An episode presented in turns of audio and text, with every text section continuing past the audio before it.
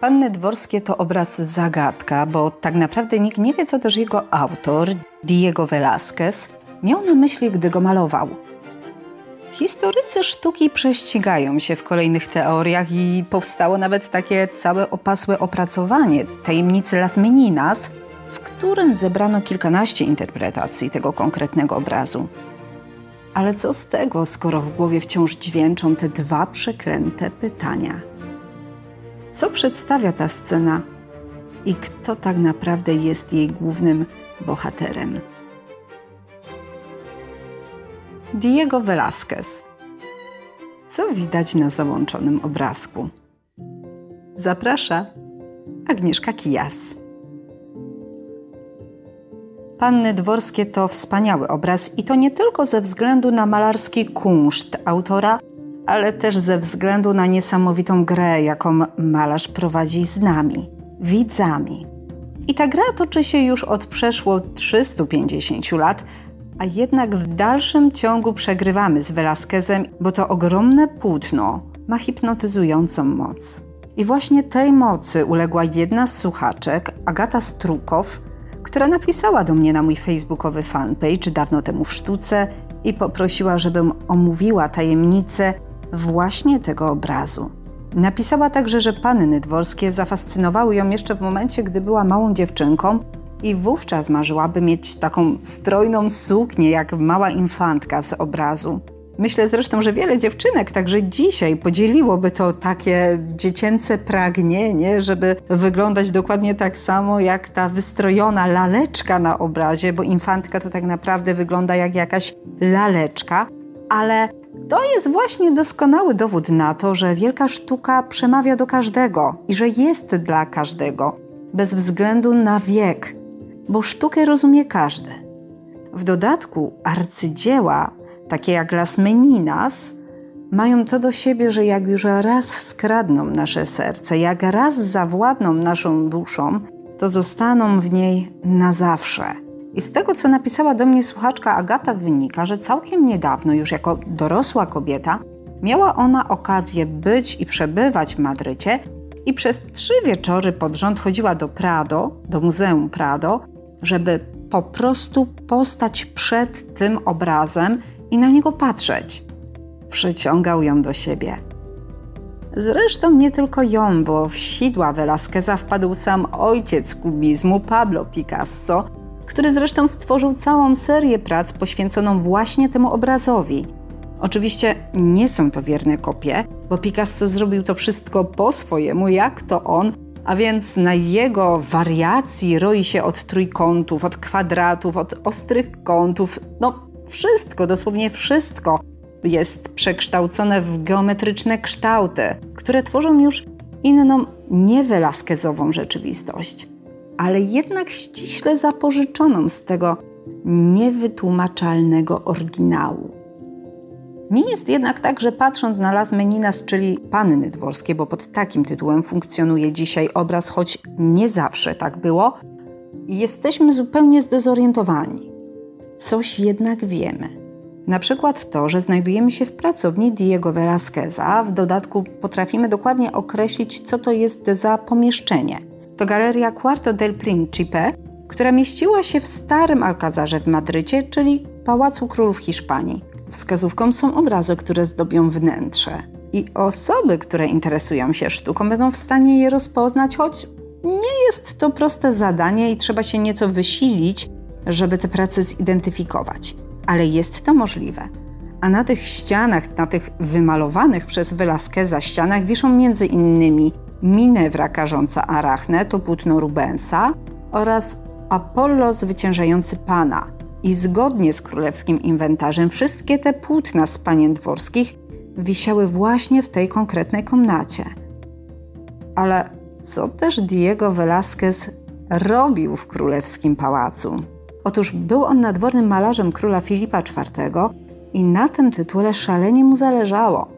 No, a że talent miał co niemiara, to szybko wkradł się w łaski miłościwie mu panującego i uwieczniał go na wielu portretach a nie było to proste zadanie.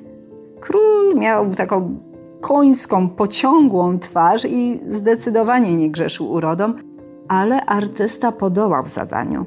Malował całą rodzinę monarchy, w tym królową Mariannę oraz jedyną córkę królewskiej pary, infantkę Małgorzatę Teresę.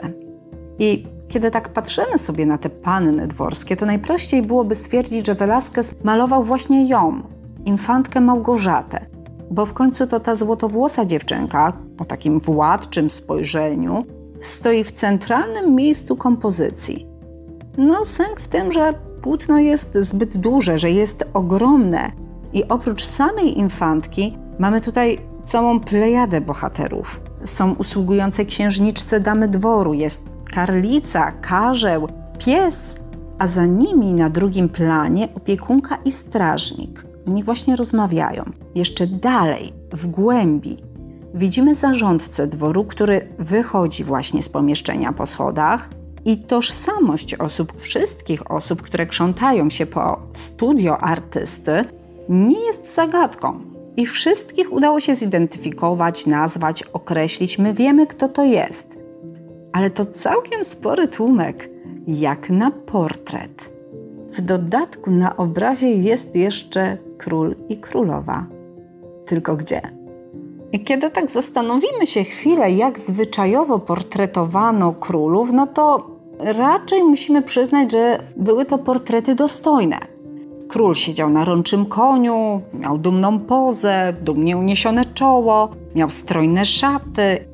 Chodziło o to, żeby poddani patrząc na wizerunek swojego króla, czyli że jest to silny przywódca, czyli dumnie, władczo.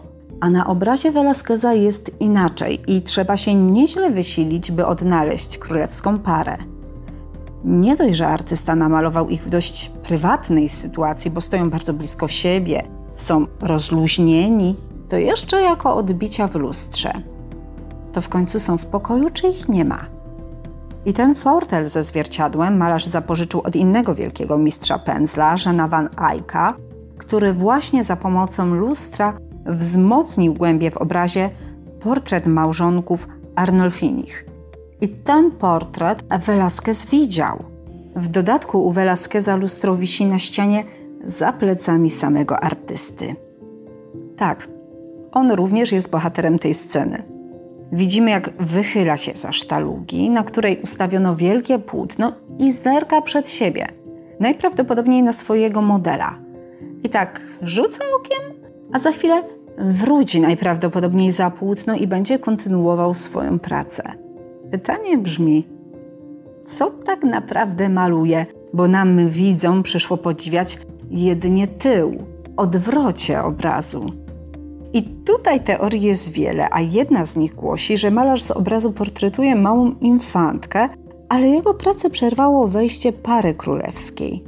Filip IV i jego żona przyszli ocenić postępy pracy artysty, przez co atmosfera panująca w studio no, nieco się rozluźniła.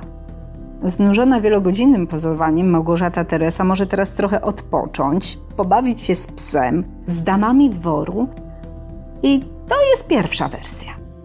A zgodnie z inną, tematem artysty są stojący naprzeciwko niego król i królowa.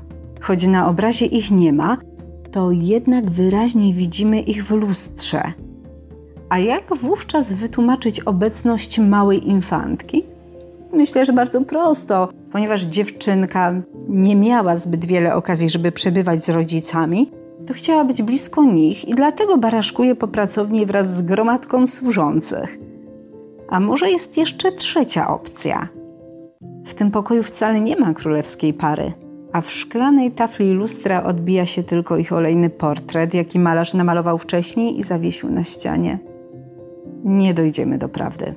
Pewne jest natomiast to, że w tej komnacie było jeszcze jedno lustro. By namalować taki portret, Velázquez musiał korzystać z lustra. Najprawdopodobniej stało ono w miejscu, w którym krzyżują się spojrzenia większości uczestników sceny. W dodatku jest to to samo miejsce, jakie zajmowaliby Filip IV i królowa Marianna, oczywiście jeśli założymy, że oni też są w tej sali. Co więcej, Dziś zajmujemy je my, widzowie podziwiający obraz mistrza Velasqueza.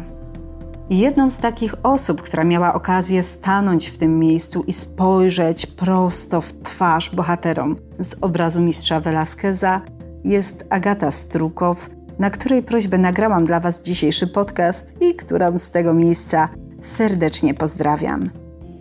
A jeżeli Ty również chciałbyś, żebym nagrała podcast o Twoim ulubionym obrazie, o ulubionym artyście, czy też na jakikolwiek inny okołomalarski temat, to napisz do mnie na mój facebookowy fanpage, który dla ułatwienia nazywa się dokładnie tak samo jak ten kanał, czyli Dawno temu w sztuce. Mam też jeszcze jedną dobrą wiadomość i myślę, że ucieszy ona zwłaszcza wzrokowców. Postanowiłam, że założę swój własny kanał na YouTubie. Oczywiście nazywa się on klasycznie Dawno temu w sztuce i będę tam publikowała moje malarskie podcasty, zarówno w takiej uproszczonej wersji, czyli tak samo jak tutaj, jedynie audio, ale też w rozszerzonej, razem z obrazami, o których opowiadam. Niemniej jednak podcasty skradły moje serce i je będę publikować tutaj cyklicznie co czwartek. I za tydzień, 23 lipca, wspólnie przyglądniemy się pracom, jakie namalował Quentin Massais i zastanowimy się nad tym, czy to prawda, że głupi ma szczęście. Tymczasem zostawiam Was z muzyką Hani Derej, nastoletniej Tyszanki, która już tak tradycyjnie zagra dla Was jeden ze swoich utworów. Do usłyszenia.